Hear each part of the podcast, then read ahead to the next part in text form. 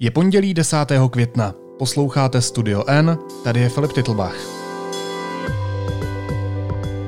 Dnes o tom, že ministr zdravotnictví v rozporu se zákonem nadále podniká.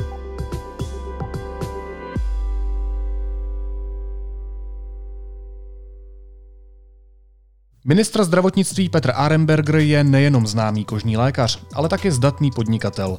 Jak zjistil deník N, působí v několika soukromých firmách, které se zabývají dermatologií. Aremberger zároveň šéfuje odborné společnosti, která pojišťovnám doporučuje, jaké metody v dermatologii mají platit. Budu se o tom bavit s reportérkami deníku N Ivou Bezděkovou a Zdislavou Pokornou. Ivo, Zdíšo, vítejte, ahoj. Děkuji za pozvání, ahoj. Ahoj. Ivo, tak pojďme si na úvod vyjmenovat všechny ty funkce, které má dneska Petr Arenberger. Kam až sahá ten jeho vliv, ta jeho moc? Eh, ministr zdravotnictví Petr Arnberger si ponechal eh, funkci ředitele přímo řízené organizace, to znamená státní nemocnice, fakultní nemocnice Královské Vinohrady.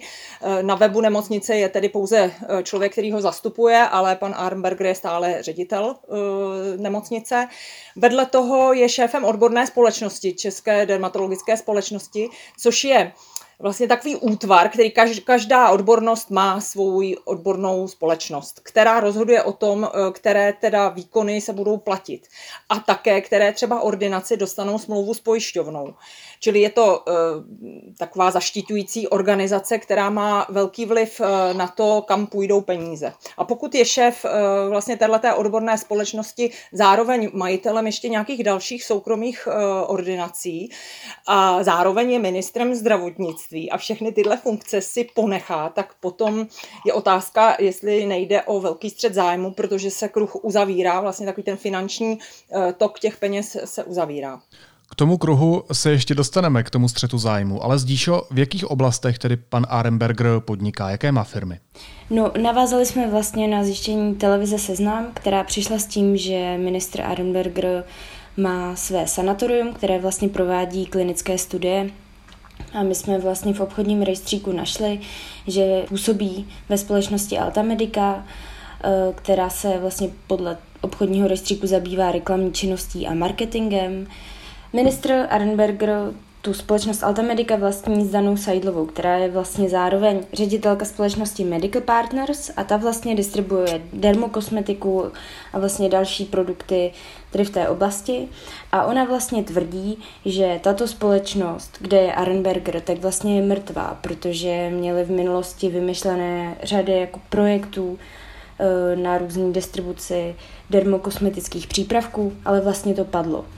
Takže tahle společnost, kde on teď figuruje, tak eh, podle ní nic nedělá.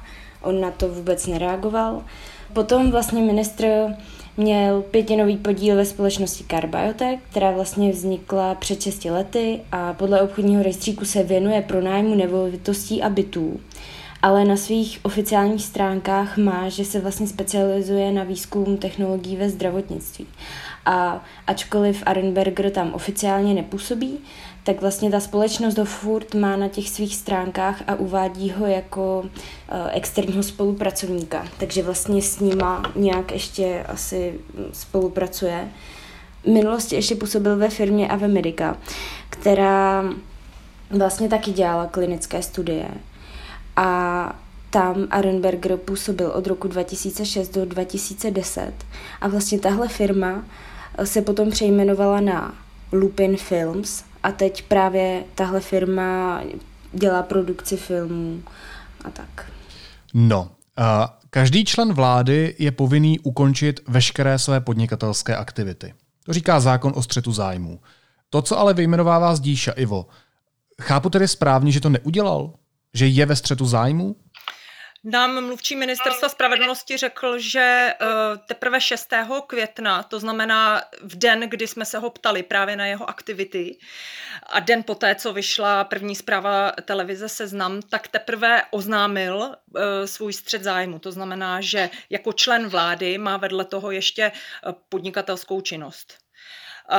My nevíme a na to se stále ještě snažíme doptat, jestli tedy už tu podnikatelskou činnost ukončil, anebo jestli ji teprve eh, oznámil pouze, že k ní došlo. Ať už je to tak nebo tak, tak eh, je to opravdu jakoby nebývalá věc. Eh, lékaři mývají občas své soukromé ambulance, říká se tomu souběh praxí, kdy teda člověk vedle toho, že působí ještě v nemocnici, tak má třeba nějakou malou ambulanci někde, kam chodí pacienti, kde si třeba vezme nějaké výkony, které jsou lukrativnější dělat soukromém a naopak nemocnici třeba nechá některé nákladnější a ne tolik lukrativní výkony, ale že by lékař měl tolik firem, navíc nejenom ordinací, to, co kolegyně vymenovala, tak to byly i obchodní společnosti, marketing, obchodování teda s dermokosmetikou, my bohužel nevíme přesně o co šlo, ale jakoby ten rozsah té činnosti a ten záběr mimo, mimo tu odbornou činnost, mimo vlastně lékařství je skutečně zajímavý.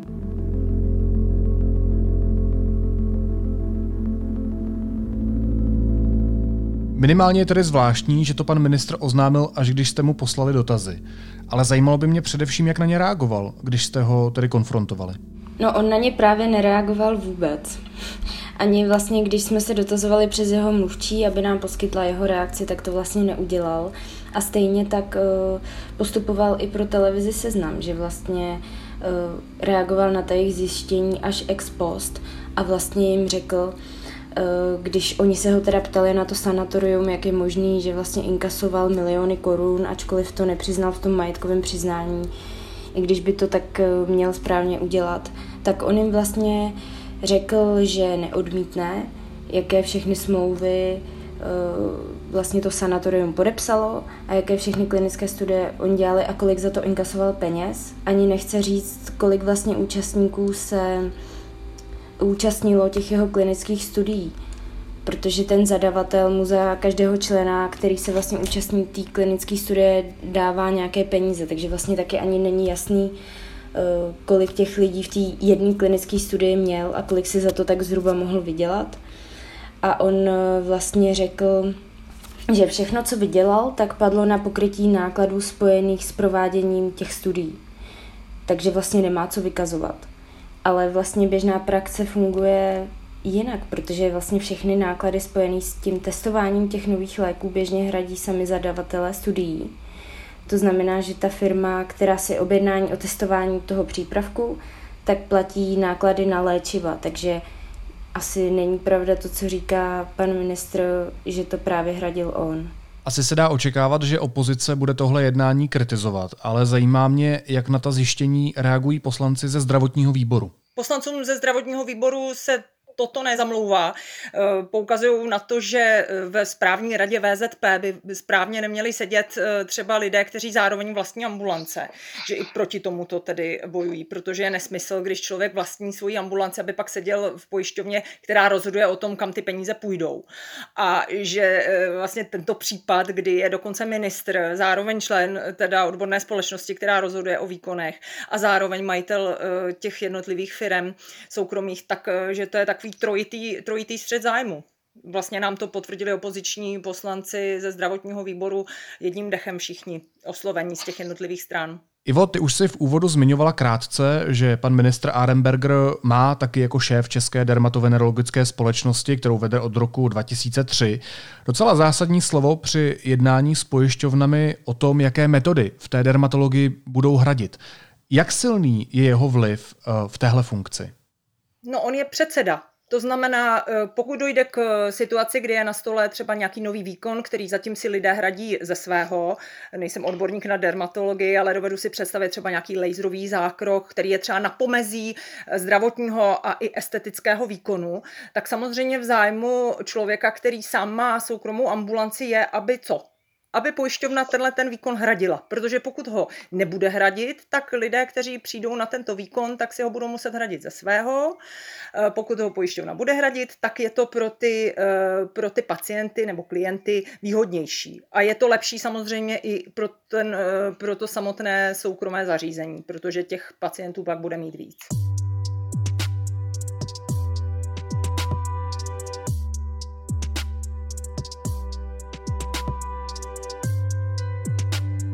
A pokud je šéf této společnosti zároveň, a to už jsme říkali, ministrem zdravotnictví a neudělá nějakou rozlučku teda s těmi svými firmami, tak potom je to problém. On, on je to problém i tak, i když ji udělá tu rozlučku, protože stejně zřejmě ve většině případů je to formální záležitost. Ministr, myslím, sám řekl, že nepřichází do úřadu na dlouho. O tom svědčí i to, že je nadále teda šéfem nemocnice. Eh, takže uh, už to, že je toto možné, že vlastně, i kdyby nebyl ministrem, tak je to problém být šéfem odborné společnosti a zároveň vlastnit ty soukromé společnosti. To je třeba říct. To znamená, ten problém tady uh, měl pan Armberger ještě předtím, než byl ministrem a bude mít i poté, co ministrem nebude. Tak to aspoň vidím já. Pan Arenberger každopádně je ministr v Babišově vládě. Pan premiér Babiš má sám problém se svým střetem zájmů. Zajímalo by mě, jestli za ním stojí, jestli na to nějak reagoval. Myslím, že pro televizi seznam uvedl, že bude chtít nějaké vysvětlení, aby to uh, pan ministr vysvětlil, ale když víme, jaký obří uh, problém má sám pan premiér, tak to, tak to působí poměrně úsměvně že chce, aby mu to vysvětloval ministr, který, uh, jehož třeba ty obraty jsou v řádech milionů korun a víme, jaké obraty jsou tedy v případě firm pana premiéra Babiše. Pojďme to na závěr ještě schrnout poslední otázkou. Z čeho všeho pan ministr Arenberger inkasuje peníze?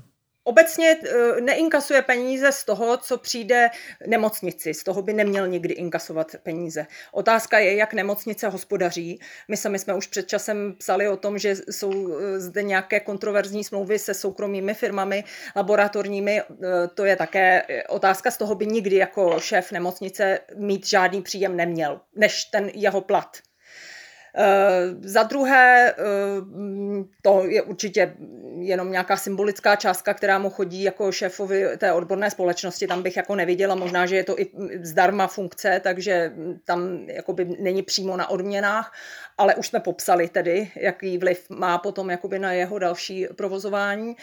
Eh, no a mm, je otázka, jak lukrativní je provoz teda eh, sanatoria profesora eh, Arnbergera, o kterém jsme mluvili, protože tam má tedy příjem z těch studií. Je otázka tedy, kolik peněz z těch studií má a z příjmu mm, marketingu a obchodu s dermatologickými prostředky a kosmetikou tam také vlastně neuváděl ve svých přiznáních nic, ale i toto je potenciální zdroj jeho příjmu. Myslím, že se zapomněla ještě na jeden zdroj příjmů a to je to, když jsi ministr.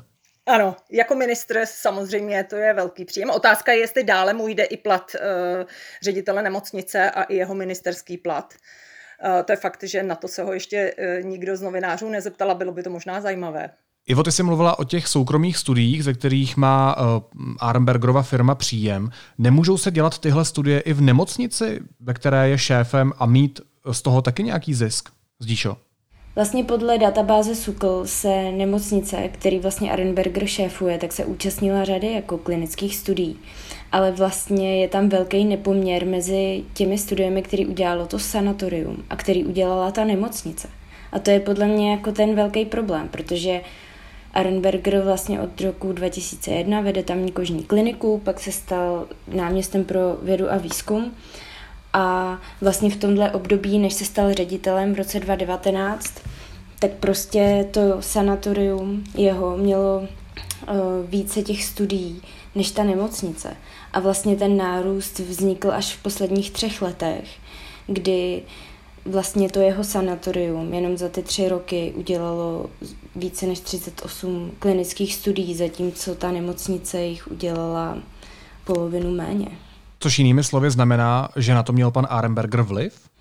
No tak eh, to my nevíme, no. Ale vlastně je zvláštní, že on tam vedl tu kožní kliniku, zároveň teď té nemocnici šéfuje, ale tady z těch klinických studií více vydělává jeho sanatorium než nemocnice, kde šéfuje a vlastně pokud přece vedu nějakou instituci, tak bych měla chtít, aby ten zisk šel té instituci, kterou řídím a ne mému uh, jako soukromému sanatoriu.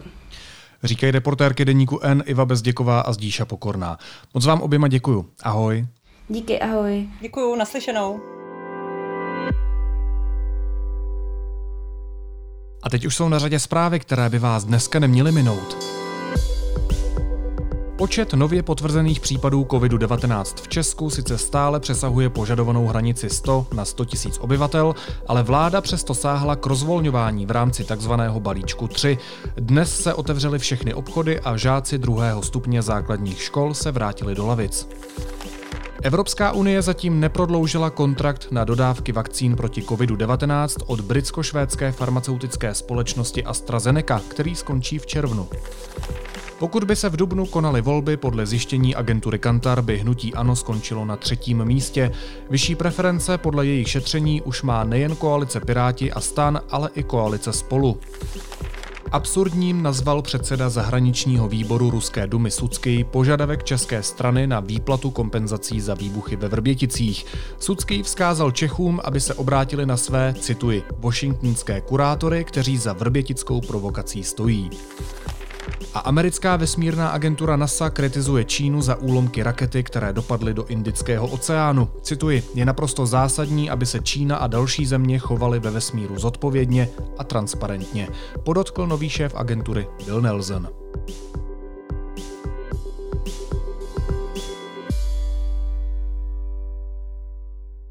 A na závěr ještě jízlivá poznámka. Prezident Miloš Zeman opět nejmenoval ředitele Bezpečnostní informační služby Michala Koudelku generálem. Návrhu vlády nevyhověl už po šesté. Je to jako dostat šest zlatých slavíků za výbornou práci tajné služby. Naslyšenou zítra.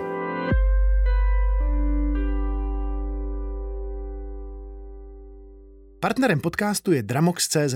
Stovky divadelních představení na jednom místě – Nyní i jako televizní a mobilní aplikace.